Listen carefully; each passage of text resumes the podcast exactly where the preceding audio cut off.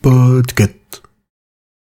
Retrouvez la première partie de l'école des facs hors série numéro 2 dès mardi 25 juillet et la seconde partie le jeudi 27 juillet. En attendant, voici un petit extrait. Juste, moi, pour euh, micro-répondre, c'est qu'il y a un truc qui est hyper important, c'est les gestes qu'on se fait, les regards qu'on se fait, parce qu'en fait, tu sais, tu, tu, tu vois le regard des gens autour de la table, tu sais qui va prendre la parole, qui suit pas, qui n'a pas envie d'intervenir, etc. Et à distance, euh, j'en ai pas fait, mais j'en ai vu des podcasts qui se font à distance. Souvent, le mec qui parle pas, euh, bah, il va commencer à regarder d'autres trucs sur son écran, il va faire machin, etc. Et même si jamais tu te regardes dans les yeux, il y a cette micro-latence qui fait que en fait, tu, vas avoir des silences naturels, mais tu, peux- tu, peux pas te battre contre ça, c'est pas possible. C'est c'est le, bah, c'est le numérique, quoi. Toutes les personnes. Trop bien cette conclusion Je pensais qu'elle passerait. C'est la Greg, il m'a cramé.